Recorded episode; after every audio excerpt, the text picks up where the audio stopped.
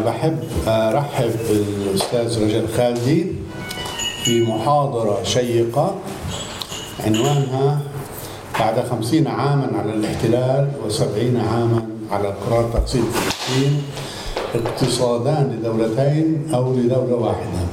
يمكن نعرف الجواب قبل ما تبدأ ولا بس تخلص؟ ولا أنا بعرف شو الجواب. دأبت مؤسسة دراسات أن تعقد محاضرة برهان الدجاني مرة بالسنة أحيانا في بيروت ثم عمان ثم في رام الله. وهذه المحاضرة السنوية تأتي باسم الأستاذ الكبير برهان الدجاني من مؤسسي مؤسسة دراسات فلسطينية عام 1963 وعضو لجنتها التنفيذية إلى يوم مماته في سنة 2000 برهان أحكي كلمة صغيرة عن صاحب هذه السلسلة من المحاضرات ثم ننتقل إلى صاحب الكلمة. برهان الدين ابن راغب ابن مسعود الدجاني من مواليد يافا في فلسطين عام 21 وهو سليل عائلة مشهورة عرفت فيها عدة شخصيات بارزة من العلماء. تخرج في الجامعة الأمريكية في بيروت سنة 1940 بدرجة بكالوريوس في الآداب فرع الاقتصاد. ثم نال الماجستير في الاقتصاد سنة 44 من الجامعة نفسها. وفي سنة 48 نال شهادة الحقوق من معهد الحقوق في القدس التابع لحكومة الانتداب وعمل في المكتب العربي في القدس ولندن أصدر مجلة هدف الأسبوعية في القدس بالمناسبة برهان دجاني كان من قيادات حركة القوميين العرب من, من شبابه. بس الهدف اللي أصدرها بالقدس سنة الخمسين غير الهدف اللي بعدين طلعت في بيروت. لأنه أصدرها سنة الخمسين واحد وخمسين أهلين وليد تولى الأمانة العامة الاتحاد العام لغرف التجارة والصناعة والزراعة للبلاد العربية منذ 1951 حتى وفاته سنة 2000 ثم عمل مدرسا في قسم إدارة أعمال في الجامعة الأمريكية في بيروت من سنة 53 حتى ال 74 كما حاضر ودرس في كثير من الجامعات في الدول العربية وكما ذكرت كان عضوا مؤسسا في مجلس امناء مؤسسة دراسات فلسطينيه سنة 63 وبقي عضوا في لجنتها التنفيذية حتى وفاته. موضوع المحاضرة اللي يلقيها أستاذ رجل خالدي تلي مساهمة الدكتورة شيرين صيقلي العام الفائت في كتابها المشوق جدا رجال المال في فلسطين الانتدابية. والموضوع كان تاريخي وهذه المرة راح يكون معاصر. أستاذ رجل خالدي يغبطني ويسرني أن أقدمه لكم. باحث متخصص في التنمية الاقتصادية وحاصل على شهادة بكالوريوس من جامعة أكسفورد والماجستير من جامعة لندن. أجرى أبحاثا ونشر على نطاق واسع حول الأوضاع الاقتصادية الفلسطينية في لبنان والأراضي المحتلة عام 67 وداخل إسرائيل. بين عام 85 و 2013 كان موظفا في أمانة مؤتمر الأمم المتحدة للتجارة والتنمية المعروفة بالأونكتاد وترأس برنامجها لتقديم المساعدة للشعب الفلسطيني. ثم قام بإدارة قسمها أو فرعها الخاص بالمديونية والتمويل الإنمائي وأخيرا مكتب مدير الشعب شعبة العولمة وسياسات التنمية. حاليا أستاذ الخالدي يشتغل في إدارة وتنسيق قسم البحوث في معهد أبحاث السياسات الاقتصادية الفلسطيني ماس. فليتفضل أستاذ رجب تفضل خذ شكرا سليم فيش منصة لهذا؟ طيب. مساء الخير. شكرا للجميع على الحضور. يعني فعلا يعني تشرفت وبكل تواضع أقوله بدعوة مؤسسة الدراسات الفلسطينية لإلقاء هذه المحاضرة السنوية السنوية تخليدا لذكرى مفكر اقتصادي فلسطيني وطني ووطني عظيم. رغم أنه لم يحصل لي الشرف التعرف على برهان الدجاني شخصيا إلا أن سمعته طبعا تسبقه وشكرا سليم على التفاصيل. فقد كان باحثا متعدد التخصصات وكان يضع دائما سقف التحدي عاليا ليلهم قرائه بأن يفكروا بعمق بالأبعاد الاقتصاديه لهويتهم الفلسطينيه والعربيه وكذلك في مساهمة الصراع مع الصهيونيه في تكوينها. هذه المحاضرة ما هي إلا تكريم للإرث القومي العربي والوطني الفلسطيني والاشتراك العالم الثالثي هذا فينا نقول الذي استكشفه آه، برهان الدجاني منذ عقود خلت. كما فعل أيضا الدكتور يوسف عبد الله الصايغ أحد أبرز مفكري الاقتصاد الفلسطيني الذين عاصروا للأستاذ برهان. وأشكر مؤسسة الدراسات الفلسطينية. على منحي هذه الفرصة لأشارك الحضور المميز اليوم ببعض أفكاري الجريئة المستخلصة من متابعتي الخاصة لمسار التنمية أو المسار التنموي الفلسطيني. خمسة عقود بائسة ولا زال الشعب الفلسطيني في الضفة الغربي والقطاع غزة يعيش تحت نير الاحتلال العسكري الإسرائيلي. خلال السنوات الخمس والعشرين الماضية ساهمت عملية السلام في كبح جماح المقاومة الفلسطينية بقدر ما رسخت فيه جذور الاستعمار الإسرائيلي. وتماما كما وصل مشروع التحرر الوطني الفلسطيني إلى طريق مسدود إذ سجل فشلا تاريخيا في سعيه للتحرر من الاحتلال كذلك ينطبق الأمر على الظروف المؤاتية لإحداث تنمية اقتصادية التي انحسرت هي أيضا من الأفق. منذ أن بدأت شخصيا بدراسة الاقتصاد الفلسطيني في الثمانينات وحتى اليوم لازمتني بعض الأفكار بشكل متكرر رسخت أكثر فأكثر في قناعاتي. وسأحاول عرضها عليكم اليوم في هذه المحاضرة. بغض وبغض النظر عن موقفي السياسي وتحليلاتي الخاصة حول فرضية حل الدولة أو الدولتين للقضية الفلسطينية إلا أنه من الواضح أن كلا الحلين يفرض ظروفا وخيارات مختلفة للتنمية الاقتصادية الفلسطينية. سأبدأ اليوم بفحص الخلاف الناتج عن التناقض الأساسي المتمثل في مفهوم التنمية في ظل الاحتلال أو التنمية برغم الاحتلال. وهو نقاش محتدم بين هؤلاء الذين يعتبرون التنمية بديلا أو ناتجا فرعيا أو شرطا مسبقا للاستقلال.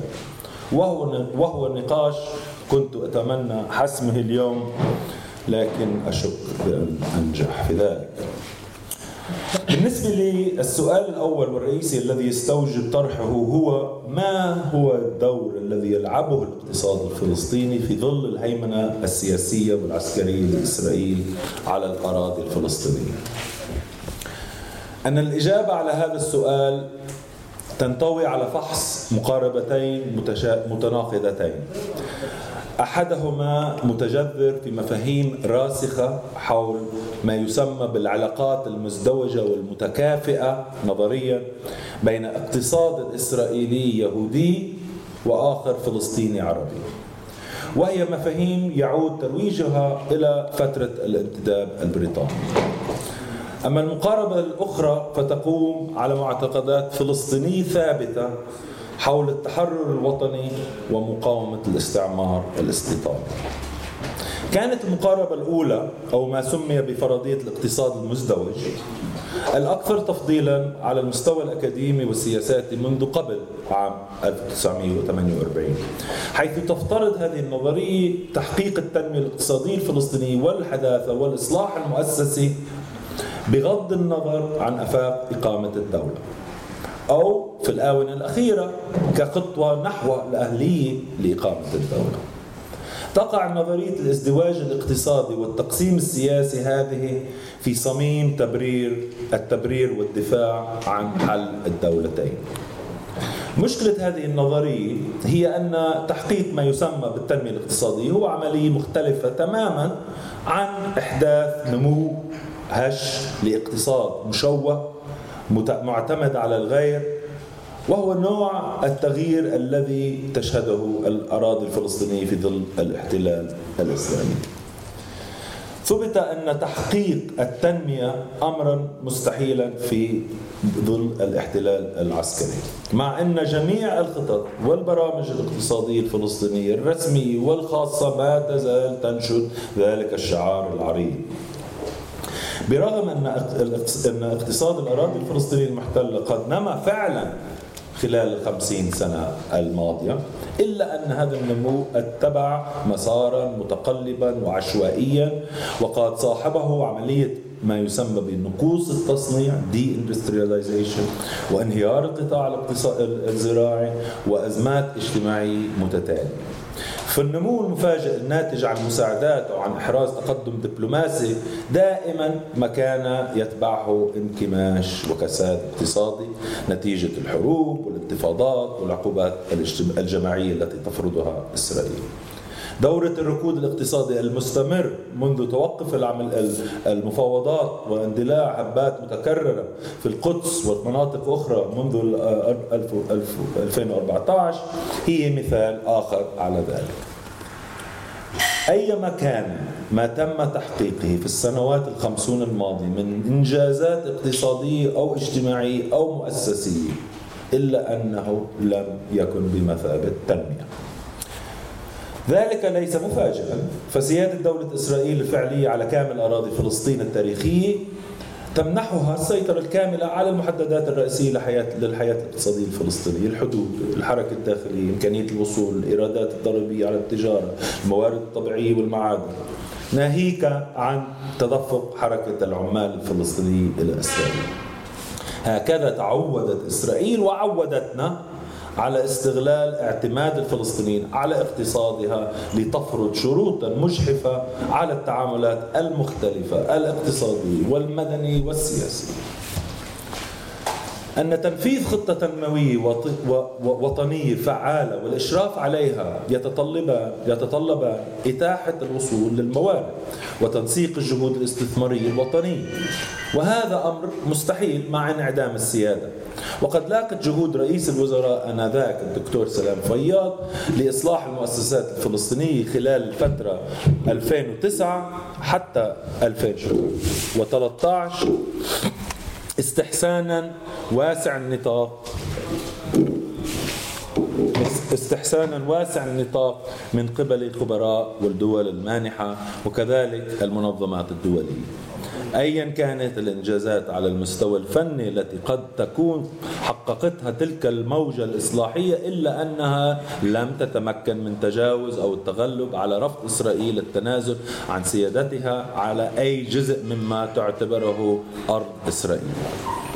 اليوم امتد شكرا شكرا اليوم امتدت جذور الاحتلال أكثر من أي وقت مضى. في الدولة الفلسطينية التي أعلن عن استقلالها عام 1988 ثم عن إقامتها عام 2012 مسلوبة من حقها بفرض سيادتها بأي شكل كان وبالطبع في ظل هذا الوضع تبقى التنمية حلما بعيد المنال.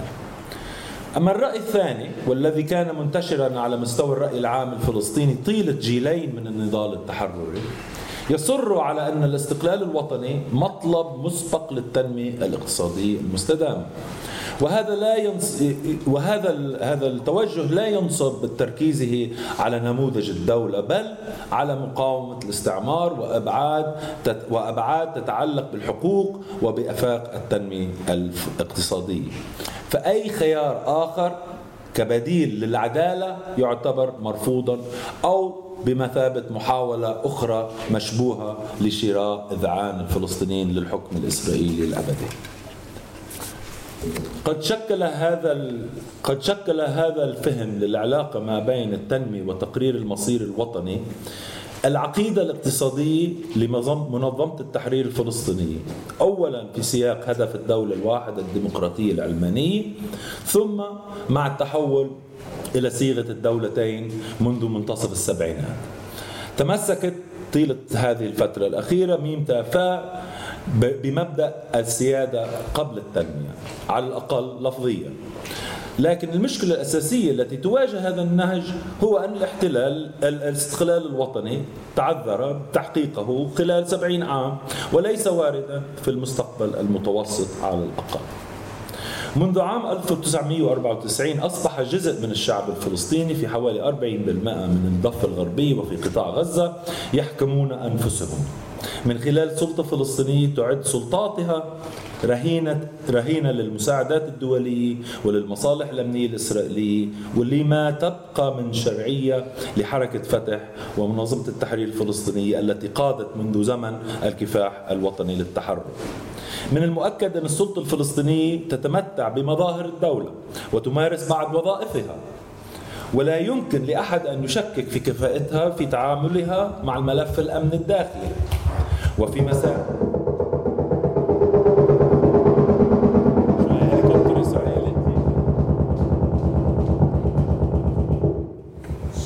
هذا الأمن الإسرائيلي. الأمن الداخلي.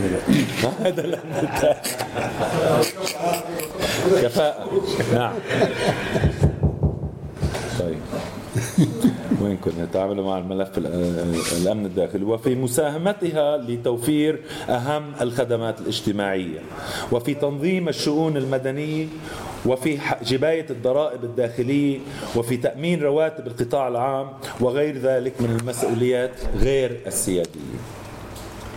بالنسبة لكثيرين من الفاعلين في المجال السياسي والقطاع الخاص فإن السيطرة الإسرائيلية على هذه الشؤون ليست إنجازا قليلا بل هي خطوة ضرورية في ظروف في طريق إقامة الدولة والتأهل لممارسة السيادة. لكن على أرض الواقع تبدو الحقائق مثيرة للقلق. فأعداد المستوطنين والمستوطنات الإسرائيلية في تزايد أكثر من أي وقت مضى. وأصبح خطاب السياسيون الإسرائيليون الاستعماري والعنصري والمؤيد لضم الأراضي وتهجير سكانها العرب أمرا طبيعيا. ونادرا ما كانت الضغوط الدولية لإنهاء الاحتلال بهذا الضعف أو الخجل. كما أصبح معظم الفلسطينيون وحتى فلسطينيو قطاع غزة المحاصر غير مستعدين للمجازفة بالحياة التي يعيشونها وفق الترتيبات الحالية ستاتس كوو أو بالرفاهية المحدودة التي يتمتع بها البعض. في سبيل نضال لنيل الاستقلال أو التضحية من أجله هذا شيء لن يجازف فيه على الأقل في غياب استراتيجية مجدية والوحدة السياسية الضرورية. باختصار ورغم قرن من المواجهة مع الاستعمار وخمسون عاما من الاحتلال ما زال الشعب الفلسطيني محروم من كل من حقوقه الوطنية ومن إمكانيات إمكانية التنمية. معظم الفلسطينيين اليوم يختارون ولو على مضض التركيز على المكاسب الفردية والمادية التي من الممكن تحقيقها على المدى القصير. سواء أكان ذلك مخططا له أو بفعل الظروف فإن البديل الذي بات الفلسطينيون رهاء له اليوم هو السلام الاقتصادي. ما يعتبره البعض سبيلا لتحقيق مستوى معقول من الحياة بينما يرفضه البعض الآخر باعتباره تعاونا وتطبيعا مع دولة الاحتلال الإسرائيلي. على أي حال فإن الواقع الإقليمي السائد يعني أن نظام الحكم الفلسطيني المسمى بدولة فلسطين موجود ليبقى. مع إن الخيوط مع إن خيوط سيطرة السلطة الفلسطينية تنسل من بين أيديها عند أطرافها وبرغم استمرار أعمال المقاومه الفرديه والشعبيه يوميا إلا أن إنجازات السلطة الفلسطينية قد أمنت قبل أي شيء درجه من الاستقرار أو ربما حالت دون اندلاع ثوري واسع كما نجحت في في حشد رأي عام وطبقة وسطى مؤيدة لمبادئ المواطنة الليبرالية. لكن مع مع ما هو متاح لديها من أدوات لا يمكن للسلطة الفلسطينية أن تأمل في مواجهة أو تخفيف تخفيف التحديات والاجتماعية أو تخفيف التحديات الاجتماعية والاقتصادية الرئيسية التي تواجه الشعب الفلسطيني خاصة دون التمتع بقرار سيادي. برغم هذا العجز البنيوي يتوقع العالم من السلطة الفلسطينية أن تكون مسؤولة ماليا والواقع إنه إذا استمر وضع ميزانية السلطة بنفس الكفاءة الحسابية التي شاهدناها في الآونة الأخيرة فأنه سيكون بإمكانه بالإمكان قريبا تغطية تكلفة الاحتلال الاقتصادي والاجتماعيه بشكل كامل كامل من خلال الموارد الفلسطينية ودعم المانحين. مما يزيل العبء عن قوة القائمة بالاحتلال ويترك موارد أقل للاستثمار في التنمية. شكرا. وصل اليوم التناقض بين هاتين المقاربتين نقطة لا رجوع فيها. فالمفاضلة بين السلام السياسي والاقتصادي أصبحت صارخة اليوم مما يستدعي إعادة تقييم للأهداف الوطنية والاستراتيجيات والاستراتيجية للشعب الفلسطيني. هنا وأنا طبعا أنا لست اول من يقول هذا والكل يردد نفس الكلام لكن يعني أركز هنا على الاقتصاد. هذا بدوره يتطلب تقديرا واقعيا للتكلف للتكلفة التي يتكبدها النضال من أجل التحرر الوطني نتيجة تحويل الاهتمام الشعبي نحو المشاكل الحياتية بضرورة العيش والعمل والإنجاب. وفي الحالة الفلسطينية فإن هذه المشاكل لا تقل لا تقل حقيقة أو أهمية عن الواقع المرير الناجم عن سلب الوطن وخيبة الأمال بكل ما وعد به لهذا الشعب ولم يتحقق. السؤال الذي يخص مستقبل نحو خمسة ملايين فلسطيني يعيشون تحت الاحتلال ومليون ونصف مليون فلسطيني يعيشون كمواطنين في إسرائيل هو ما إذا كان هناك مسار بديل للمسار الفكري والسياسي الذي وصل طريقها طريقا مسدودا. فهل يمكننا أن ننظر للاقتصاد الفلسطيني وتنميته ليس كبديل أو كنتاج فرعي أو كشرط مسبق لتحقيق الاستقلال الوطني؟ وإنما كوسيلة وأداة لتحرير الشعب الفلسطيني من ظلمه الوطني والاجتماعي. بالتالي هل يجب أن نتصور اقتصادنا المستقبلي في سياق دولة وطنية مستقلة؟ أو كمناطق تتمتع بدرجات متفاوتة من الحكم الذاتي تحت السيادة الإسرائيلية؟ أو كمواطنين متساويين باليهود الإسرائيليين في دولة ديمقراطية؟ لابد من الانطلاق في تطوير فكر جديد حول ارتباط السياسة والاقتصاد بفهم واضح لما تعنيه أو لما نعنيه بمصطلح الاقتصاد الفلسطيني. يضم الاقتصاد الفلسطيني فعليا خمس اقتصاديات متميزة قانونيا ووظيفيا أربع منها تتواجد في الأراضي المحتلة. اولا اقتصاد الضفة الغربية والسكان في مناطق ألف وباء تحت ولاية السلطة الفلسطينية. ثانيا قطاع غزة مفصولا إن لم يكن منشقا. اسميا تحت نفس النظام الحاكم في الضفة. ثالثا القدس الشرقية المعزولة التي تم ضمها لإسرائيل وفصلها عن بقية الضفة والتي تخضع لتهويدا دون هوادة. رابعا الموارد والاقتصاد والسكان في 60% من أراضي الضفة الغربية الواقعة تحت الحكم العسكري الإسرائيلي المباشر المنطقة. جيم. أما الاقتصاد الإقليمي الخامس فهو اقتصاد العرب الفلسطينيين في إسرائيل والذي حافظ على كيانه منذ عام 1948 كمناطق جغرافية مميزة داخل دولة إسرائيل واستعاد ارتباطه بجزئيا ببقية فلسطين منذ آه، عام 67 لا يتمتع الاقتصاد العربي في إسرائيل بأي صفة قانونية أو إدارية خاصة به داخل إسرائيل طبعا. إلا أن أنماط الاستهلاك والاستثمار والإنتاج والخبرات السابقة التي في مواجهة السياسات الإسرائيلية. والسياسات الإسرائيلية نفسها التي طبقت هناك ثم هنا. آه، آه، آه، أنبأت بتجربة الأراضي المحتلة منذ عام 67 من ثم فإن خصائص أقرب فإن خصائصه هذا الاقتصاد العربي في إسرائيل أقرب إلى الاقتصاديات الفلسطينية الأخرى الخاضعة للحكم الإسرائيلي منها للاقتصاد الإسرائيلي الذي هو اسميا جزء منه. وفق اتفاقات أسلو وباريس تعتبر الضفة الغربية وقطاع غزة طبعا كيان واحد. كما كانت إسرائيل تعاملها في عام 1900 آه، بعد عام 1967 إلا أن الحقائق على الأرض الواقع مخالفة لهذا الوضع القانوني. بفضل تزايد التجهيز الإقليمية وزيادة حدة التفاوت الاقتصادي بين المناطق الفلسطينية. أن الظروف المعيشية في الوسط مناطق ألف وباء. أفضل بشكل ملحوظ من تلك في محيط قطاع غزة أو القدس الشرقية أو مناطق جيم ولكنها سوية تدور في في نفس مصفوفة الاستعمار اليهودي والسيطرة المادية الآخذة بالتوسع. من الناحية الاقتصادية تعتمد كل هذه المناطق اعتمادا كبيرا طبعا على الاقتصاد الإسرائيلي المهيمن وتخضع لقوانينها وكلها تحددها في المقام الأخير مصالح السيادة الإسرائيلية.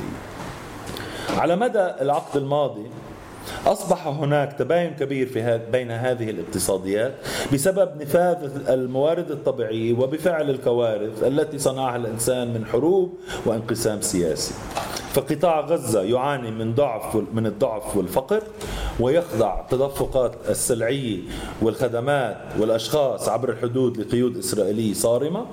أما الضفة الغربية فنادرا ما استطاعت التحرر من قيود وهيمنة إسرائيل على كافة الأصعدة والمجالات النقدية والتجارية والمالية فاعتمادها اقتصاديا على إسرائيل يتجدد أو اعتماد كل هذه المناطق في الضفة الغربية يتجدد بتدفق الأيدي العاملة إلى إسرائيل وكذلك عند إحكام السيطرة الإسرائيلية على الطرق التجارية وحجز الايرادات المالية واستغلال الموارد الطبيعية. في هذا في الوقت نفسه ينفصل اقتصاد القدس أكثر فأكثر عن أسواق أسواقه الطبيعية في الضفة الغربية ويعتمد اعتمادا كبيرا على مخصصات التأمين الإسرائيلية والعمل في السوق الإسرائيلية فاقدا مركزيته في الحياة الفلسطينية كعاصمة مستقبلية. من هنا فإن وصفي لهذه السنوات الخمسون الماضية بالبائسة جاء بالمعنى الحرفي للكلمة. قد نكون جميعا أكثر ثراء من حيث الدخل الشخصي إلا أننا اليوم أكثر فقرا من حيث روح الجماعة وضميرها. هناك أسباب سياسية وقانونية تضمن استمرار العقيدة الفكرة التي تنادي باقتصاد فلسطيني متماسك لدولة فلسطينية مستقبلية ضمن حدود عام 1967 إلا أن واقع أطلال الاقتصاد الفلسطيني العربي لما قبل عام 1948 المتشرذمة والمدمرة يروي قصة مختلفة. فالاقتصاد الفلسطيني اليوم ليس متماسكا ولا متقارب متقاربا. وهو ليس اقتصاد ما بعد زراعي بوست اجراريان أو اقتصاد في طور التصنيع. وليس اقتصاد خدماتي حديث ولا هو اقتصاد تصدير. فجميع العمليات العادية للتحول الاقتصادي الهيكلي مرهونة لما يتناسب مع مصالح مشروع بناء الدولة والاستعمار الإسرائيلي. كما سبق وذكرت فإن من شأن اتباع نمط اقتصاد السوق الحر المنصوص عليه في القانون الأساسي الفلسطيني وتراكم الرأس المال في إطاره من شأن ذلك تقويض أفاق العملية التنموية التي عادة ما تقودها الدولة. لذلك تأثير ولذلك تأثير مدمر على اقتصاد السلطة الفلسطينية على المستوى الكلي. يظهر ذلك جليا في نمو قطاع الخدمات منخفض الإنتاجية والقطاع التجاري وقطاع بناء المساكن والاستهلاك الخاص الظاهر. مما يشجع هذا التوجه تزايد اهتمام السلطة الفلسطينية بخصخصة السلع العامة بدءا من الاتصالات والخدمات المياه والكهرباء والخدمات البلدية وانتهاء بالخدمات الاجتماعية كالتعليم والصحة. بالتالي فقد أحبطت الصدمات الناتجة عن مواجهة الاستعمار في هذه الأقاليم الاقتصادية الفلسطينيه إمكانيات النهوض بعملية التنمية الاقتصادية من جهة ناهيك عن التعرض غير المتكافئ الذي تعرض له الاقتصاد الفلسطيني لأثار العولمة والتحرير التجاري منذ عشرين سنة. أدى كل ذلك إلى تعميق ما يسمى بالمسار السلبي للاعتماد على الاقتصاد الإسرائيلي adverse path dependence. وعرقلت الجهود المبذولة لتحقيق التكامل الاقتصادي الفلسطيني الداخلي مع تأجيج عملية نقوص تنمية في غزة. فلنتذكر أن ما تبقى من الاقتصاد العربي الأصلي في فلسطين يمثل النصف المنسي للاتحاد الاقتصادي الذي نص عليه ملحق قرار الامم المتحده 181 الصادر عن الجمعية العامة عام 47 ووفقا للقرار الذي تم تقسيم فلسطين بموجبة إلى دولتين واحدة عربية وأخرى يهودية. مرتبطين هذه الدولتين في اتحاد اقتصادي كامل full economic union. وهذا الاقتصاد الاتحاد الاقتصادي الكامل تحقق فعلا. واليوم نعيشه. إلا أنه يتضمن اقتصاد فلسطيني محاصر بالكامل من قبل الاقتصاد اليهودي المهيمن لدولة إسرائيل. حيث أن جميع المناطق العربية التي ذكرتها تخضع لنظام إسرائيل للنظام الإسرائيلي الضريبي والتجاري والنقدي والمالي. وهذا معنى الاتحاد الكامل.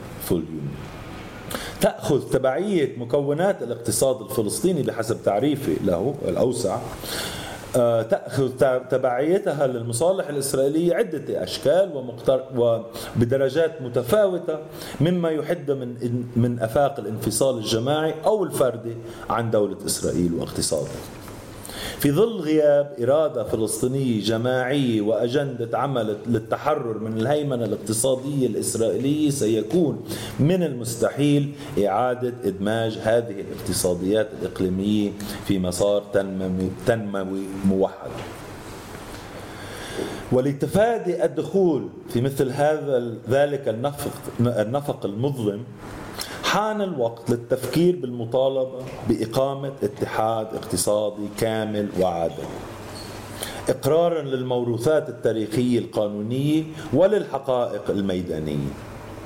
تحتاج عملية استكشاف امكانيات إمكانات اقتصادية عربية جديدة في فلسطين التاريخية مجموعة أوسع من الاستراتيجيات التي تم من من تلك التي تم وضعها حتى الآن لمنع المزيد من التفكك الاجتماعي والتبعيه الاقتصاديه.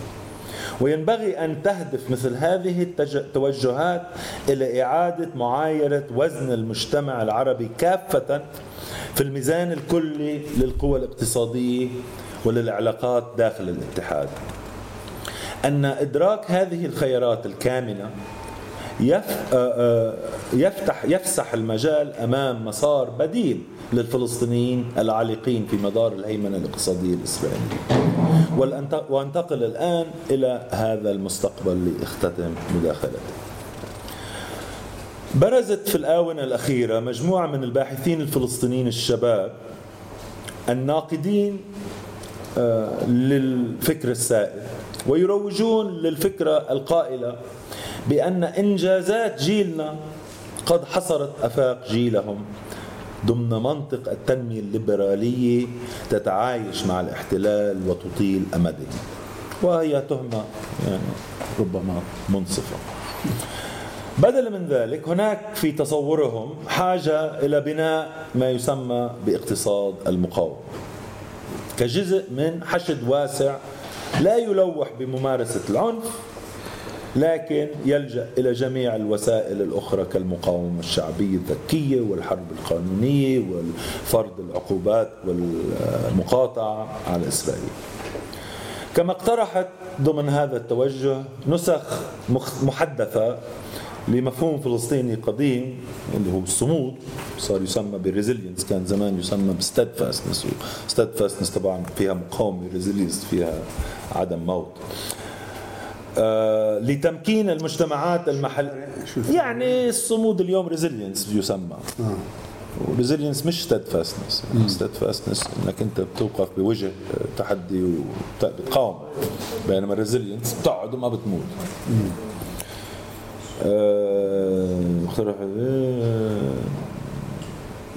آه لتمكين المجتمعات المحلية من مواجهة ومقاومة الاحتلال الممتد لسنوات طويلة. مع جاذبية هذه الأفكار فإنها كلها عمليا مواقف دفاعية. تسعى بابعاد بإبعاد حد عفوا تسعى بأبعد حد للحفاظ على وجود الناس على الأرض أو لتحقيق انتصارات معنوية وأخلاقية في محكمة الرأي العام الدولي. ولا ترتقي إلى مستوى استراتيجيات للتحرك إذا ما يمكن فعله لخلق الربط الحيوي بين الاقتصاد والسياسي والحقوقي بين التحرر والتنمية.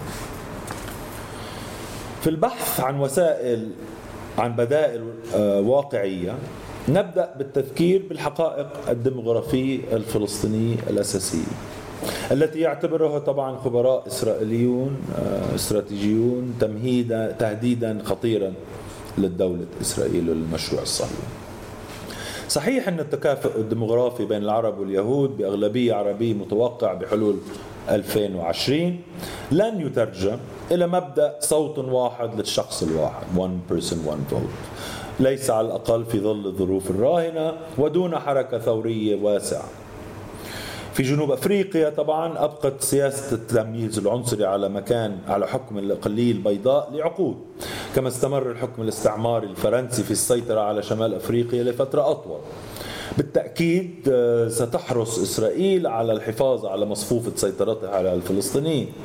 آه، وإذا تخلى الفلسطينيون عن نموذج حل الدولتين سيواجه ذلك طبعا بمقاومة إسرائيلية عنيفة وآليات قانونية جديدة لإحباط أي حركة تحرر وحدوية فلسطينية مع ذلك فإن المسارات الديمغرافية تشير إلى طريق نحو جهد فلسطيني متجدد للتحرر وللتنمية معا يهدف بالأساس إلى تحقيق التكامل الجغرافي والتحول الهيكلي الاقتصادي الفلسطيني كرافعة لتعزيز الثقل في الصراع في ميزان الصراع مع إسرائيل.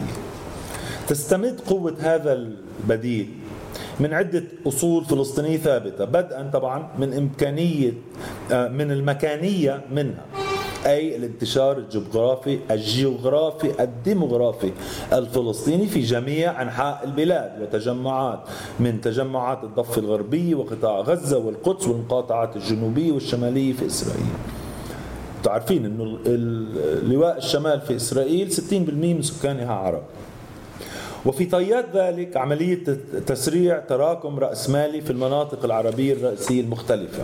وفي عملية وفي وهي عملية انطلقت فعلا بالفعل وتتواصل وما ينشأ عن ذلك من شبكة للتفاعل المالي والتجاري والاجتماعي بينها بين القدس والشمال بين الشمال الضفي وشمال آه، آه، فلسطين بين الخليل والنقب وما إلى ذلك. ويمكن تعزيز هذا تماسك هذه الأصول بما يمكن المناطق العربية من التعاون فيما بينها لتقليص التفاوت الاقتصادي في علاقاتها مع إسرائيل. إذا كان الخيار الوحيد المتاح أمام الفلسطينيين هو الاندماج مع الاقتصاد الإسرائيلي عاجلا أو أم اجلا وإذا كان هذا الخيار سيتيح للفلسطينيين تحقيق أهدافهم التنموية فإن ذلك سيتطلب استغلال جميع الإمكانيات الاقتصادية الفلسطينية المتوفرة. وفي هذه الحالة يجب أن يكون الهدف اتحادا اقتصاديا كاملا ومتكافئا بظل الاستقلال الوطني على جزء من أرض فلسطين أو دونه. وحتى لو كان ذلك يعني جيلا آخر من النضال وربما الوصول, لوصول الوصول إلى هذا الاتحاد عن طريق الانفصال لمرحلة معينة. لضمان استكمال مثل هذه التوجه هناك حاجة لبلورة مفهوم عملي للمقاومة الاقتصادية. يشمل الجهات الفاعلة الخاصة والعامة المدنية والحكومية أن توفير حد أدنى من الوحدة السياسية والترابط المؤسسي الفلسطيني طبعا لا تقل أهمية عن كل هذا حتى مع وجود عدة ولايات تحت حكم الإسرائيلي.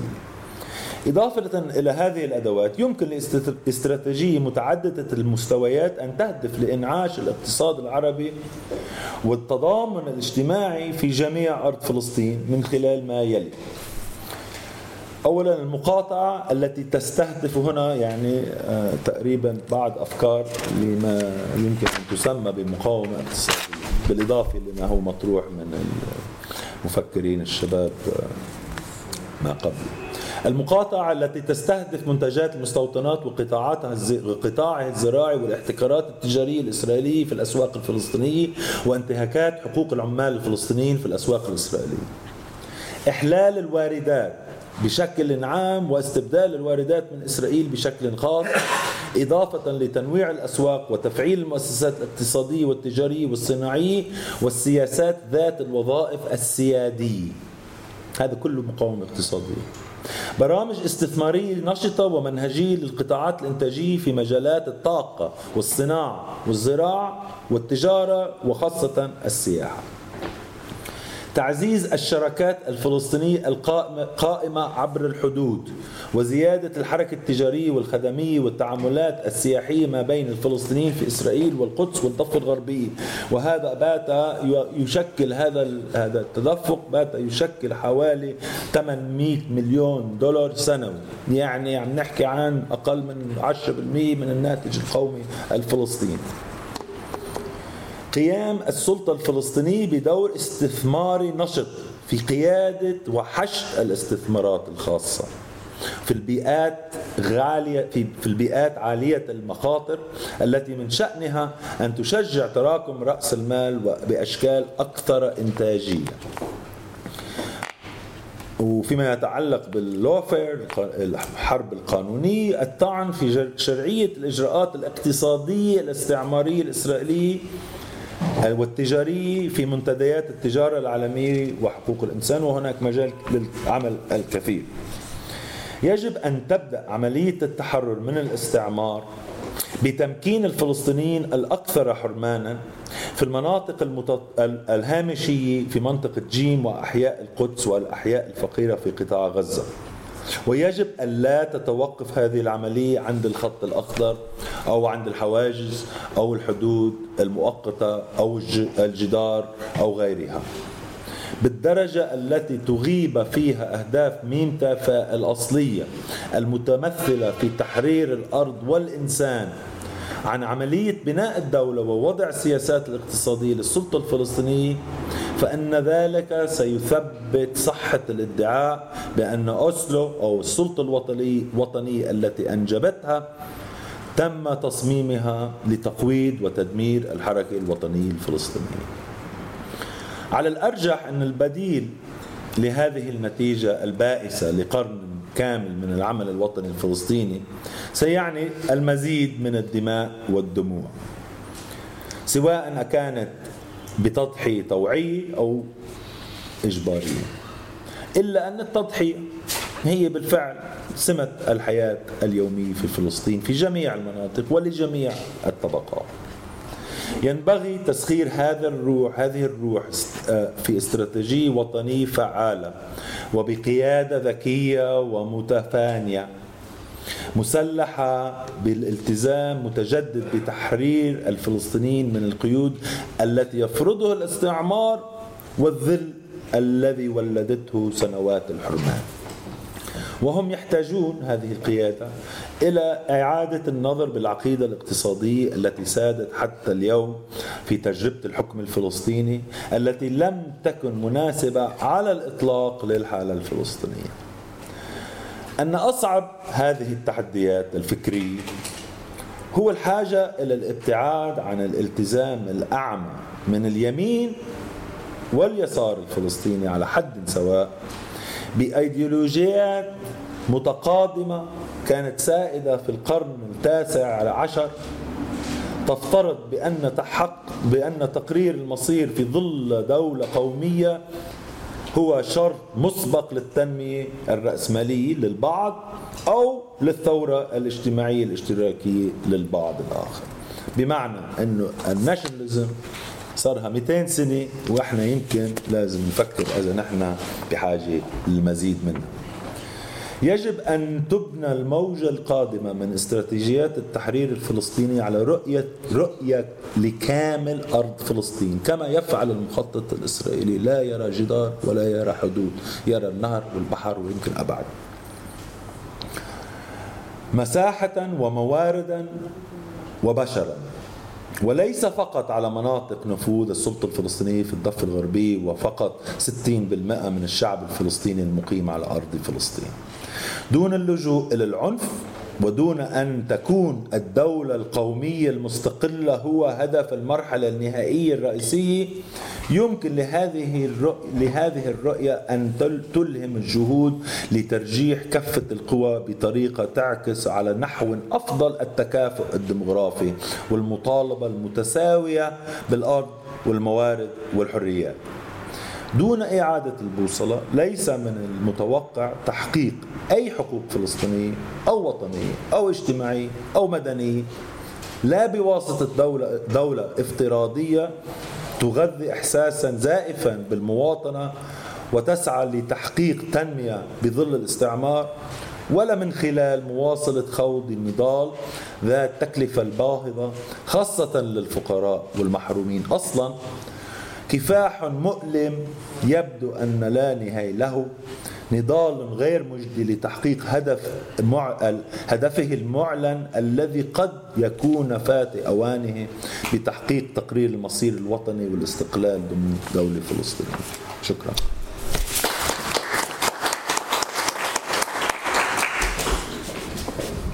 آه شكرا أستاذ رجا على هذه المداخلة الغنية. آه سأفتح آه بعد إذنك يعني مجال النقاش للموضوع آه وبحب أقدم للنقاش بكلمة قصيرة إنجاز الأوان. يعني بفهم من كلامك أنك ترفض الشعار الأول الذي يقول أنه لا يوجد أي إمكانية للتحرك الاقتصادي تحت الاحتلال لأنه يعني الشعار القديم أنه لا اقتصاد تنموي في ظل الاحتلال لأنه يؤدي إلى الشلل عمليا. واقترحت آه، استراتيجية مبنية على خمس آه، قطاعات أو خمس آه، استراتيجيات صغيرة اللي هي في الواقع نفس باستثناء رقم أربعة نفس بنود استراتيجية الصمود التي جاءت بفترة الانتفاضة الأولى. ولا أنا غلطان؟ يعني بس للتذكير مقاطعة آه المستوطنات تنشيط القطاعات المحلية زيادة الحركة التجارية بين القدس والداخل. آه بعدين أربعة راح أفشي عنها راح أرجع لها بعد. آه والطعن بشرعية السياسات الإسرائيلية في المحافل الدولية, الدولية. هذه آه، جديدة نسبيا. لكن الاختلاف هو بالنسبة لأربعة ما كانش في سلطة فلسطينية صار في سلطة فلسطينية. وأنت ذكرتها وفيها نوع من ال يعني مش تناقض بس آه، كأنك من ناحية بتقول إنه دور هذه السلطة محدود بسبب ظروف آه، معاهدة أوسلو. ولكنك بنفس الوقت بتقترح قيام السلطة الفلسطينية بدور نشط. في تفعيل الاقتصاد ويمكن مش متذكر بس آه، في إشارة خاصة للمنطقة جيم ف آه، سؤالين. الأول هل آه، ترى في هذه الطرح اللي كان موجود في فترة الانتفاضة الأولى دور سياسي. يعني عم عم كأنك عم تدعو لانتفاضة جديدة لكن ذات طابع اقتصادي وبتتبنى نفس الإطار القديم، إذا فشل الاطار القديم شو الجديد فيها اللي ممكن ينجحها هاي المرة؟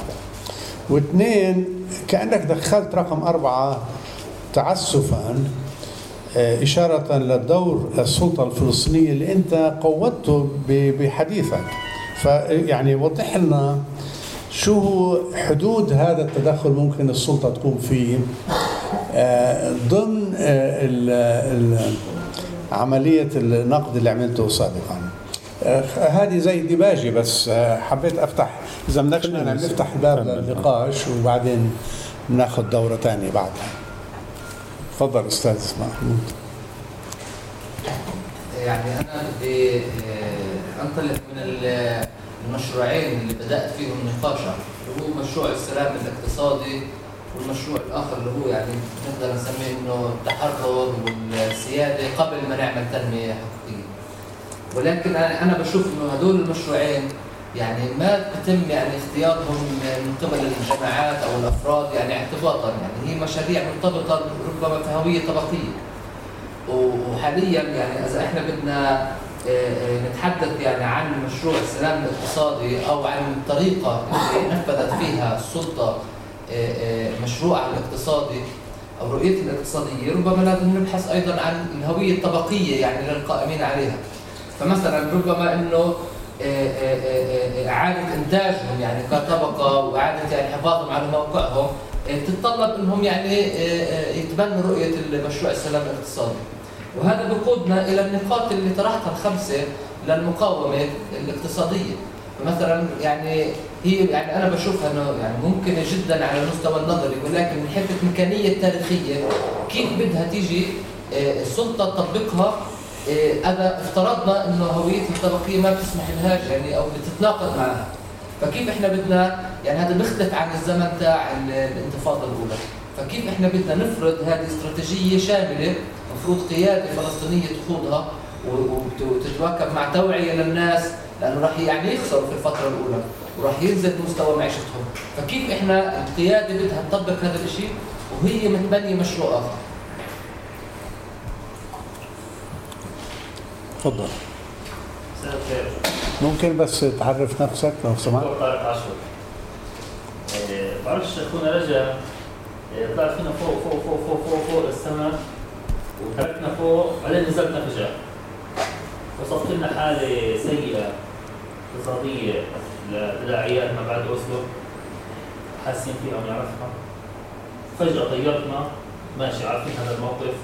حكيت لنا بعرفش هيك جملة اعتبارية إنه إسرائيل ستقاوم أي تقويض لاحد الدولتين. تمام؟ عندنا هذا خطاب الرئيس الأمم المتحدة طرح شيء جديد اسمه الدولة فجأة لميتنا قلت لنا رؤية اقتصادية قائمة على كامل أرض فلسطين. طب كيف؟ يعني أنا هلا بدي اخطط على أرض فلسطين؟ بدي أخطط اقتصاد قائم على حيفا على تل أبيب على النقب. إيه؟ بعرف ما فهمتها الشغلة الثانية الاستراتيجيه اللي طرحتها هي سبعة مش خمسة. هن سبعة. في خمسة. يعني مقاطعة المستوطنات أثبتت فشلها شعبيا. إحلال الواردات بالأخير أنا محكوم بحدود عشان أجيب الواردات لأسيطر عليها البرامج الاستثمارية في قطاع الطاقة مش منتجة هذه مستهلكة إيه، تعزيز الش- الشركات عبر الحدود برضه أنا محكوم. يعني على مستوى الكهرباء ما بقدرش أجيبها من الأردن ولا من مصر إلا باتفاقيات موافقة إسرائيلية. كيف بدي أعززها؟ السلطة تحاول تعزيز الاستثمار هيئه تشجيع الاستثمار لأنه هاربوا تعالوا استثمروا فيش حدا يستثمر إلا ناس بدفاعات معينه الحرب القانونية already شغالين فيها سواء سلطة أو غير سلطة. ال BDS شغالة دعم شعبي دعم اوروبي وبعدين آه، عملية التحرر من استعمار منطقه المواقف المهمشه يعني أنا كسلطة أو أنا كجسم اقتصادي أو كيف بدي انطلق المناطق اللي اسيطر عليها. على مستوى محطة بابور بقدرش أنا أعطي ترخيص. صار الاداره المدنية تعطي الترخيص. قوانين جديدة توسيع صلاحيات الاداره المدنية مش بإيدي. فأنت فجاه طلعتنا ورميتنا فجأة. واخر شيء بعرفش يعني ما اعطيتنيش برضه رؤية وين أروح؟ أنا كصاحب قرار أو أنا كمخطط استراتيجي. ماشي كل التداعيات تبع اوسلو والمصايب اللي أنا فيها بعرفها. طب إيش حلي؟ كحل استراتيجي مش حل تكتيكي شكرا. شكرا. آه، تفضل. يا أسئلة جيدة كلها وربما يعني بقى مش راح أقدر يعني أرضيكم بأجوبتي يعني موضوع الأول اللي ذكرته سليم هاي سبع نقاط أو خمس نقاط انت حكيت المهم اللي هي عناصر لما ممكن تسميتها مقاومة اقتصادية شاملة. صحيح انها هي شبيهة بما طرح وهذا يعني ربما يعني بيت القصيد يعني إنه 40 سنة وما زالت ال- يعني استنتاجاتنا الأولية التي تمت بوقت مؤتمر الصمود والتنمية تبع الملتقى الفكري بأول الثمانينات قبل الانتفاضة الأولى فعلا. آه كانت هذه آه الرؤية الفلسطينية الواحد ما فيش فيها غيرها. يعني وكان آه أساسها أيضا يعني صحيح كانت كان موضوع حل الدولتين مطروح لكن بهذاك الأيام آه، آه، ساحة فلسطين كان ملعب المنظمة والحركة الوطنية الفلسطينيه ما كانش محدود في يعني كان في آه، آه، رؤية أوسع شوي مما صار عندنا إياها اليوم.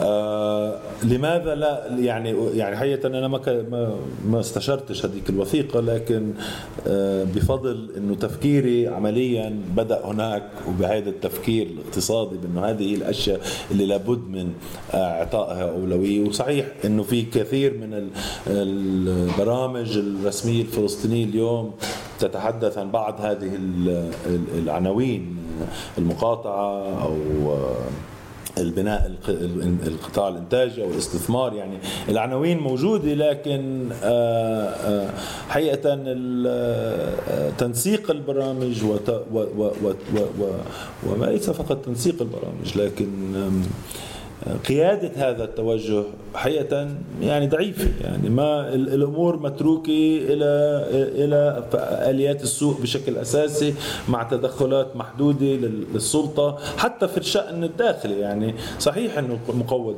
آه، صلاحيات السلطة لدرجة كبيرة. وبفكر أنه السلطة يعني حقيقة استنفذت جميع الوسائل الاقتصادية اللي ممكن الأدوات الاقتصادية اللي ممكن. يعني ممكن تستمر في في في في, في ممارستها لكن لن آه، تزيد هذه الممارسة لهذه الأدوات عن الحيز السياسات المتاحة للسلطة الفلسطينية. آه، فبالتالي آه، لا أطالب بالتوقف عن ممارستها لكن آه، أعتقد إنه لازم ما ما عاد نقدر نتوقع من هذه الأدوات التقليدية أن تعطي أي نتيجة سوى أن نراوح مكاننا. يعني فأنا عم بحاول أدور على ما هو ما يمكن أن يخرجنا من موضوع مراوحة مكاننا. ك ك يعني اليوم كان في ندوة عندنا في المعهد عن تخطيط المدن المستقبلية. يعني كل ما بتشوف خارطة للضفة الغربية الافتراضات تبعتنا دائما كامل الأرا- ال- ال- الأراضي ال 67 إحنا يعني وكأنه ما فيش ولا يهودي فيه ما فيش ولا مستوطن فيه ما فيش ولا شبكة طا- طرقات إسرائيلية فيه. كله بدنا نحن نعمله على ذوقنا وعلى حسب حاجتنا وحسب رؤيتنا. بس يعني في فجوة صارت مخيفة ما بين هاي النوع من التخطيط والتخطيط اللي أنا ح... نوع التخطيط اللي أنا عم بحاول أركز عليه. أنا عم بقول إنه اولا ما يحدث ما يخطط لغزة آه، للأسف يخطط من من أقل جهة اللي عم تقدر تلعب دور اليوم فيه هي منظمه التحرير والسلطة الفلسطينية. يعني كل الناس لاعبين في غزة وهي فقط أصبحت السلطه الفلسطينيه لاعبة واحد. في القدس نفس الموضوع. شفنا نحن القدس تحرك وال والسلطة آه، لحقت. آه، مناطق سي آه، أنا عملت أشرفت على بحث لجامعه بيرزيت ل- لوزاره التخطيط عن موضوع تنشيط التدخلات الإنمائية في مناطق سي. واضح إنه السلطة يعني صحيح إنه محدودة صلاحياتها لكن إمكانية العمل في هذه المناطق أكبر بكثير مما يتم استغلالها لأنه هناك نوع من قبول بإنه نحن خلاص وصلنا وصلنا الأنفلوب يعني حدود we've reached the limits of the box. وما عاد شيء راح يغير ضمن هذا التركيب. يعني status quo هي the name of the game. أنا بقول إنه status quo هاي طبعا غير مقبول وبإنه مواصلة التفكير ضمن هذه الحدود يعني مضرة ويائسة. يعني لن تجد. يعني ولا خطة من الخطط ضمن حدود هذا الإشي اللي اسمه الضفه الغربية حسب افتراض بأنها رح تتحرر من الاحتلال وغز قطاع غزة على افتراض إنها راح ترتبط ب- بالضفه الغربية. هذا التفكير وصل نهاية الطريق. هلا شو البديل؟ البديل كان ولا زال دائما إنه نحن نرجع زي ما المخطط الإسرائيلي. بشوف توزيع البشر تبعه وين إمكانياته وين لازم يستثمر. نحن الفلسطينيين وهون هون بصير إمكانية للسلطة إنها تلعب خارج آه، آه، سياق المعتاد. هون وعم بتصير. وأنا ما بقول إنه مش عم بيصير. يعني في استثمارات مشتركة بس ما في توجه واضح حتى. حتى ضمني أو أو أو أو علني لبناء آه لإعادة بناء ما يسمى بالاقتصاد العربي داخل هذا آه آه ال ال الكل هلأ موضوع المطالبة باتحاد اقتصادي كامل هذا شيء مش مطروح حتى الآن وفكر لازم يعني حقيقة أنا تفاجأت بالخطاب أبو مازن من هاي الناحية يعني مش تفاجأت بس يعني قلت إنه أوكي هاي عم تقول إنه من هلأ لسنة لسنة سنتين انتهى حل الدولتين معناها طيب يا جماعة نحضر حالنا لكان إذا هيك الرئيس بيشوف الأمور إذا هي هي رؤية القيادة الفلسطينية. بغض النظر. بس هذا نحن الواقع إحنا شايفين هذا الواقع. إحنا شايفين إنه ما في حل دولتين وإنه هن في كل محل وإنه نحن كيف بدنا نطلع من هذا عنق الزجاجه آه بالتالي يعني هلا بالنسبة لسؤالك آه، أنا اللي حكيت عنه مش إنه البديل الفرق ما بين الاقتصاد السلام السياسي آه، وال السيادة قبل قبل التنمية. آه، آه، السلام الاقتصادي قصدي.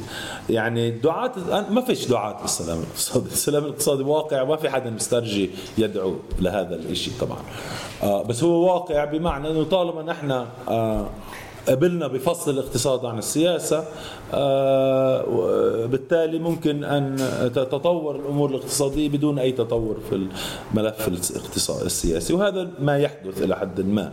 ربما ليست هناك آه، اتفاقات اقتصادية بدل بدل بدل السياسية لكن هناك تعامل متواصل مع إسرائيل و و وتطبيع إلى حد ما في العلاقات الاقتصادية الفلسطينية الإسرائيلية. هلأ أنت اللي بتقولوا أنه هذا ال- آه، القبول باستمرار هذه العلاقات على هذا النحو قد يعكس آه، مصالح طبقية للنظام الفلسطيني لا أنا بشوف إنه هذا بيعكس آه، افتراضات قبل 20 25 سنة بإنه افتراضات اقتصادية خاطئه بإنه التكامل الاقتصادي ممكن في ظل استعمار مواصلة استعمار أو عدم تحقيق سيادة دولتين إلى آخره. هذول ما بتناقضوا مع بعض الموقفين.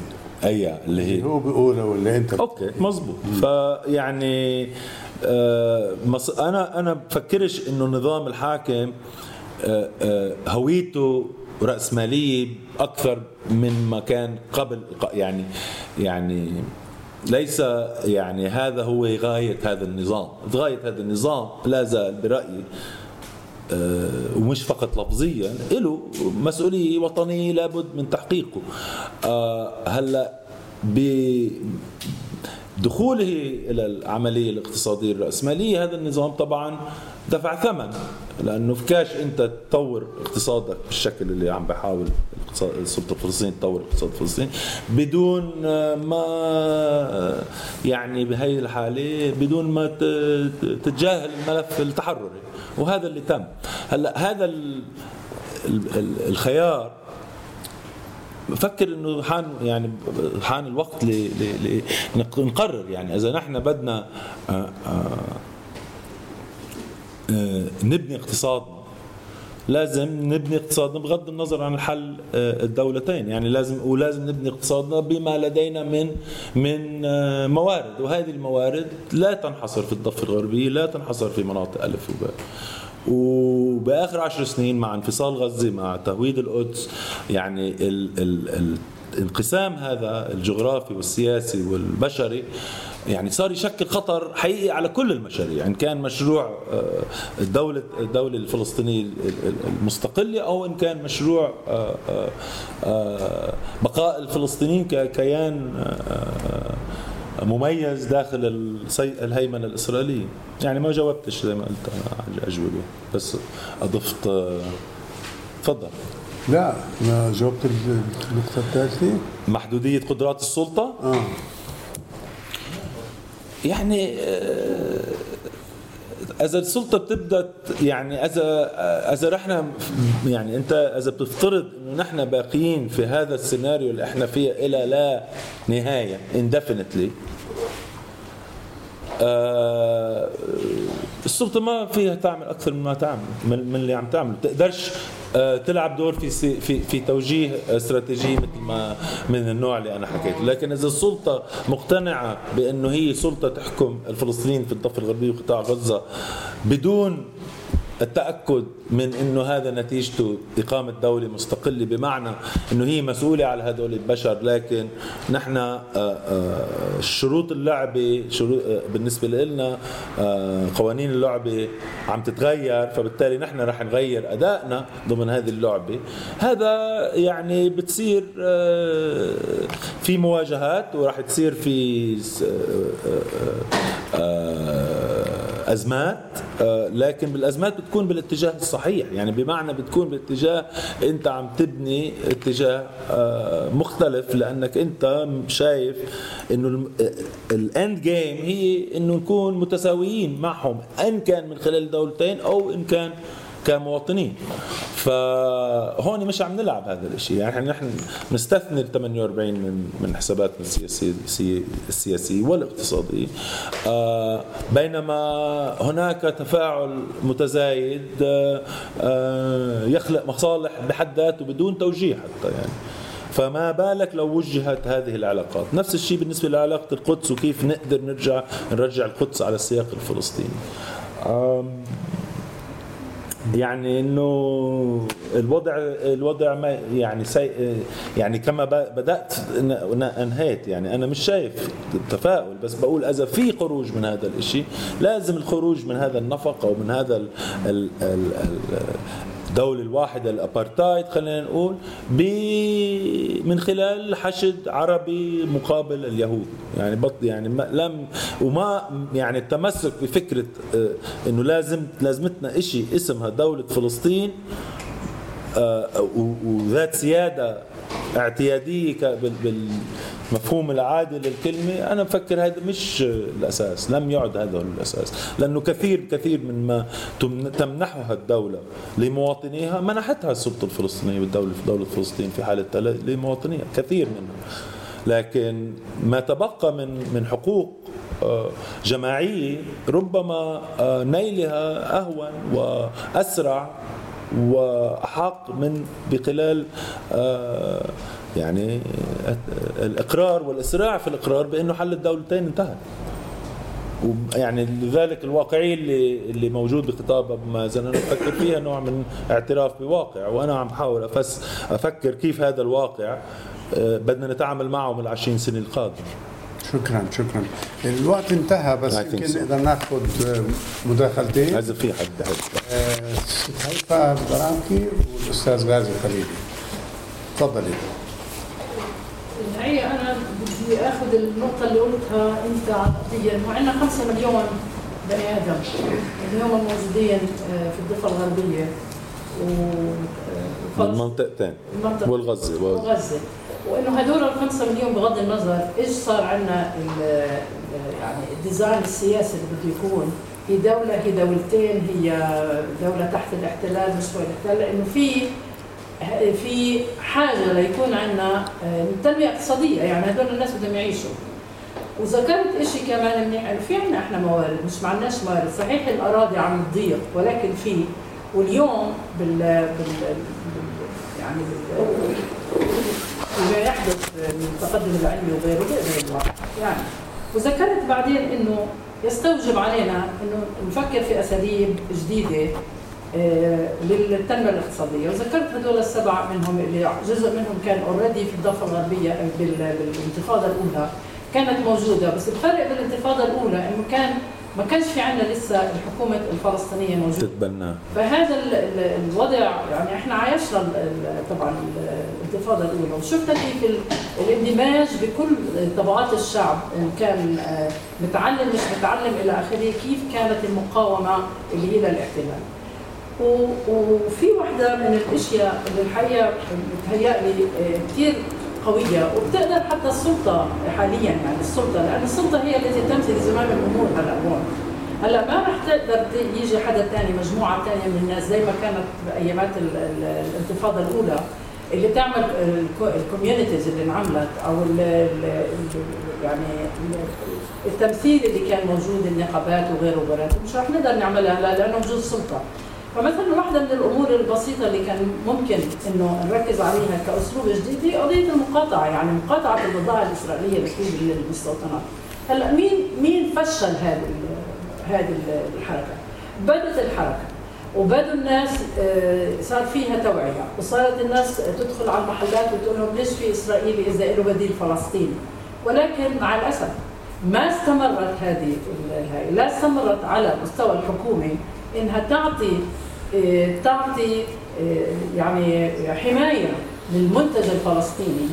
والحماية للمنتج الفلسطيني مش أي منتج، المنتج الفلسطيني بمعنى التدقيق عليه وال ونشوف إنه منيح وإلى آخره علشان يكون ينافس.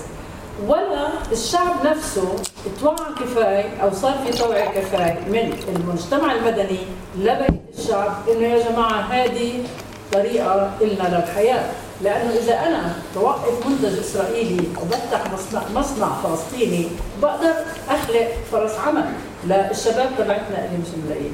هذه هذه المنطقة ال- ال- يعني ما بعرف هل هي عم تدخل في في التفكير ال- الاقتصادي؟ إنت هلا في في ناس وبتحكوا وبتشوفوا كل هالأمور، هل هذه الأمور هاي عم تدخل يعني انه كيف نقدر نرجع هذه الطريقة للمقاومة آه، خليني أسميها مقاومة الاقتصادية السلمية يعني، يعني مش قضية إرمي باروده ولا غيره. إحنا الشعب إيش عم نعمل؟ آه، أستاذ غازي بس بحب ألفت انتباه الحاضرين إنه في آه، قهوة وشاي و فرجاء تستفيدوا منها ها؟ ممكن آخذ دقيقة أحكي شيء دقيقه أساسا آه آه آه، ممكن طبعاً، آه، طبعاً. تفضل. تفضل.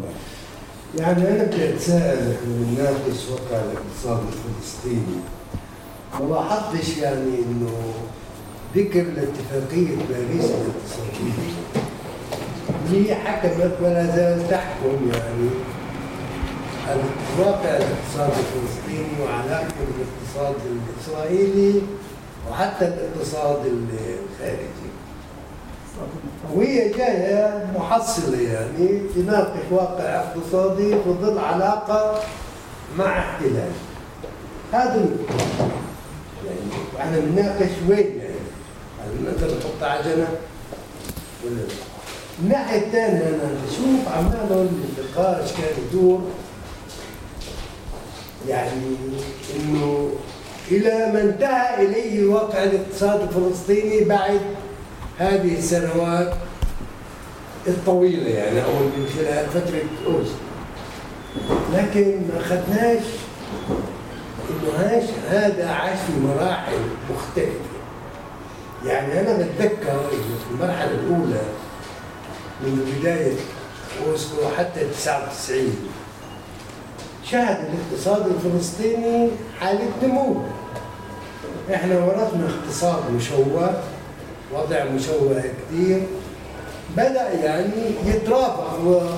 والنمو الاقتصادي ارتبط مع مؤسسة مع بناء المؤسسة في ذلك الوقت. انضرب هذا الوضع مع بداية الانتفاضة الثانية. مع بداية الانتفاضة الثانية دخلنا مرحلة جديدة الحل السياسي تراجع نهائيا أو كلي يعني بشكل كبير والوضع الاقتصادي شهد بدأ يشهد تراجع. والأمور استمرت يعني حتى إلى ما بعدها. انت- انتخاب آه، نجاح حماس في الانتخابات ثم سيطرتها على غزة ومجيء حكومة سلام فياض في 2007 هنا مع بداية حكومة سلام طيار في 2007 بدأ يطرح موضوع السلام الاقتصادي أحيانا كمدخل وكتوطئة لسلام سياسي وأحيانا كأنه بديل. وطرحت في ذلك الوقت إجت حكومة سلام فياض أنا بتذكر بال 2007 و 2008 طرحت مشروع التنمية في ظل الاحتلال. وتم نقاش وحطوا يعني خطط عملية. الخطه اللي بتنتهي ب 2011 والخطه من 2011 ل 2014 وكان في نقاش يعني من يعارضها من يقبلها وكانت القصة الأساسية اللي كان بي- بي- بيشتغل عليها سلام فياض كيف يدخل إلى مناطق جيم؟ كيف يعني مناطق جيم المحرومين منها؟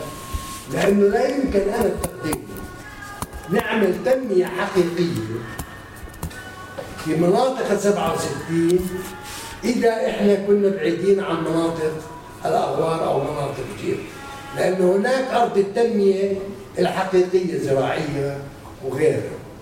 فهو حاول يدخل إلى مناطق جيم بدعم من الاتحاد الأوروبي خلال مشروعات صغيرة.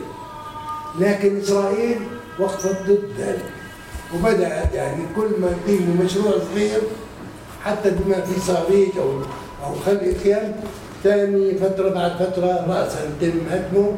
حتى موضوع هذول يعني الطاقة البديلة وكذا كلها تهدمت. إحنا هون فعلا يعني الآن عمال بنعيش. الشيء اللي بس حدث من خلال سيطرة سلام فياض واللي دعم ذلك الدول المانحة بشكل أساسي. وهو لا وهو قضية أساسية كيف ممكن يخلقوا طبقة جديدة أو نمو طبقي جديد تقريبا يستفيد من الوضع القائم. من خلال لما صاروا يعني موضوع قروض الإسكان وقروض السيارات وكذا كذا نمت طبقه وسطى بيروقراطيه صارت فعلا وكأنه لا فكاك من هذا الوضع.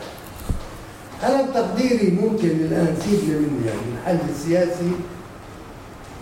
ممكن بعيد ممكن قريب زي ما بقولوا الآن. بس في شيء ممكن حكى عنه وهو اقتصاد السمو يعني لا يمكن أن يصمد الشعب على أرضه بدون ما أدوات اقتصادية تمكنه من البقاء على أرضه. وناخذ تجربة فلسطينية 48 شو العوامل اللي أدت لهذا التجمع البشري اللي كان يعيش تحت قبضة عسكرية قوية. من الصمود والبقاء. خط نضالي ما معين زي ما تصور الحزب الشيوعي مرتبط ببناء تنمية اقتصادية في إطار المجتمع العربي. إسرائيل كانت ترفض بناء أي مشروع اقتصادي في منطقة القرى العربية وكان ال- ال- ال- العامل العربي يضطر من قريته يروح لحيفا يروح لمناطق الصناعة الإسرائيلية هذا الشيء اللي إحنا عزز عوامل السوق إذا في في ظل عدم توفر الحل السياسي وغياب الحل السياسي لابد من أن يبنى اقتصاد صمود يمكن المواطن من الصمود. شكرا شكرا لك. تفضل أستاذ وليد.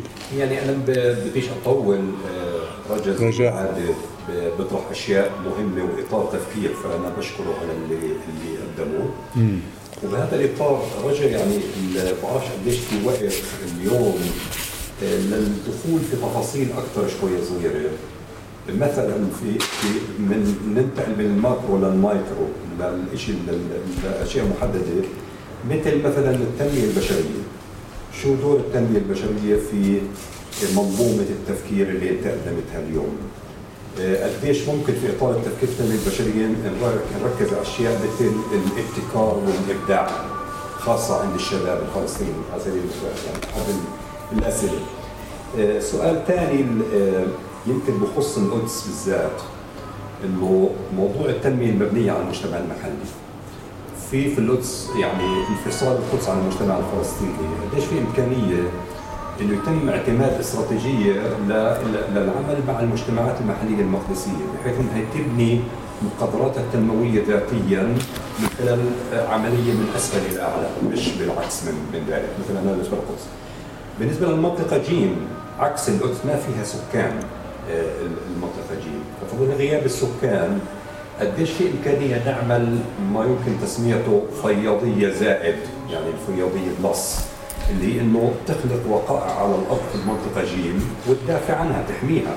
وهون بيجي دور العنف المزيج بين التنمية الاقتصادية وبين المقاومة المدنية اللي تحمي انك تخلق مشاريع وتحميها برضه بالاستفادة من تجربه الانتفاضه الاولى يعني. انت قصدك يمكن عدد السكان قليل مش انه فيش سكان. آه مو عدد سكان. Sparse. هذا اللي اللي قصدي آه، غزة. ضمن أجيب لك شيء؟ لا لا ما كان. غزه ضمن يعني آه، ضمن اللي بصير في غزة إنه إذا رجع نحل موضوع الانقسام والى اخره قديش غزة ممكن تصير يعني كما يقال إنه المنطقة فيها تطوير للصناعة والسياحة لدرجة إنها تقدر تعطي مقومات لفلسطين؟ يعني تصير غزة بدل ما تكون منطقة للاعتماد الاقتصادي تصير غزة تعطينا اقتصاديا لفلسطين فهذا النمط من الأسئلة اللي هو بوسع الإطار اللي أنت حكيت فيه حبيت فيه. شكرا. آه، يعني أنا آه، غالبية الملاحظات ما بدهاش يعني ليست في مثابة أسئلة. هيفا يعني موضوع المقاطعة لكن بس بحب أقول إنه يعني المقاطعة يعني لها أشكال مختلفة. آه، للأسف يعني نحن عادة نحكي عن بي دي إس إلا نموذج معين براسنا لكن يعني في مقاطعة رسمية في مقاطعة شعبية في مقاطعة منظمة في الخارج. آه، وكلها تختلف عن بعضها. يعني لابد إنها تكون جزء من مفهوم يعني منسجم مع نفسه يعني يكون أكثر من صعيد يعني السلطة فيها تلعب أكثر دور في موضوع المستوطنات أو منتجات المستوطنات. لكنها تعمل حسب القانون الحد الأدنى بمعنى إنه ما في شيء جاي من مستوطن إسرائيلي بتفوت على سوق فلسطيني بشكل معروف يعني إلا بشكل مهرب يعني الضابطه الجمركيه بتشتغل وإلى آخره. هلأ موضوع المقاطعة أبعد من مقاطعة مستوطنات والسلطة ربما موضوع باريس صحيح بتأثر بشكل كبير على كل القرارات الفلسطينية. الاقتصاديه آه، لكن في مجالات للتعامل مع بالمثل مع إسرائيل فيما يتعلق بالتبادل التجاري و- ومقاطعة بعض آه، الفروع الإنتاجية الاقتصادية الإس- الزراعية الإسرائيلية لأنها آه، تمارس الإغراق في الأسواق الفلسطينية وغير ذلك. يعني في كموضع موقع يعني بوزيشننج أكثر نشط بكثير ممكن تكون في آه، سلطة على صعيد مقاطعة آه، مستوطنة آه، منتجات مستوطنة. فيها الطالب على الأقل فيها الطالب الأوروبيين بذلك. يعني يكفي أن انها تعمل تطلب من الأوروبيين نفس الموقف اللي هي متخذتها بالنسبة لمنتجات المستوطنات آه، لكن المقاطعة ال- اللي أنت تحدثت عنها اللي هي لحد ما عفوية لكل شيء إسرائيلي ولا أي شيء إسرائيلي هذا حقيقة هي تجي مع الهبات للأسف وبشكل طبيعي لأنه الحد الوجه الأخرى للمقاطعة هي الإنتاج المحلي. يعني وبدون ما ما توفر البديل نحن بنعرف شو مشكلة المطالبه بمقاطعة آه، أساسيات الحياة عند الم- المواطن هون. وربط هذا النوعين مع سياسة استثمارية تشجع بناء الاقتصاد المنتج المحلي. زي ما قلت إحلال الواردات واستبدال الواردات.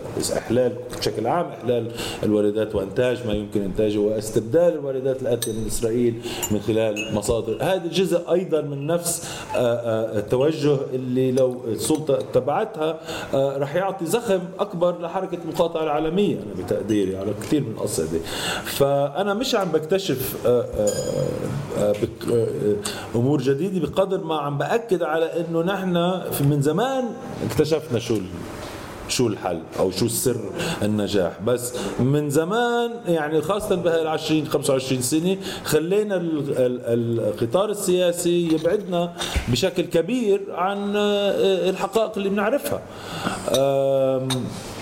غازي يعني حكى عن اتفاقية باريس. طبعا اتفاقية باريس تحكم كل آه، آه، القيود أو تحدد كل القيود الاقتصادية اللي- تحدثنا عنها.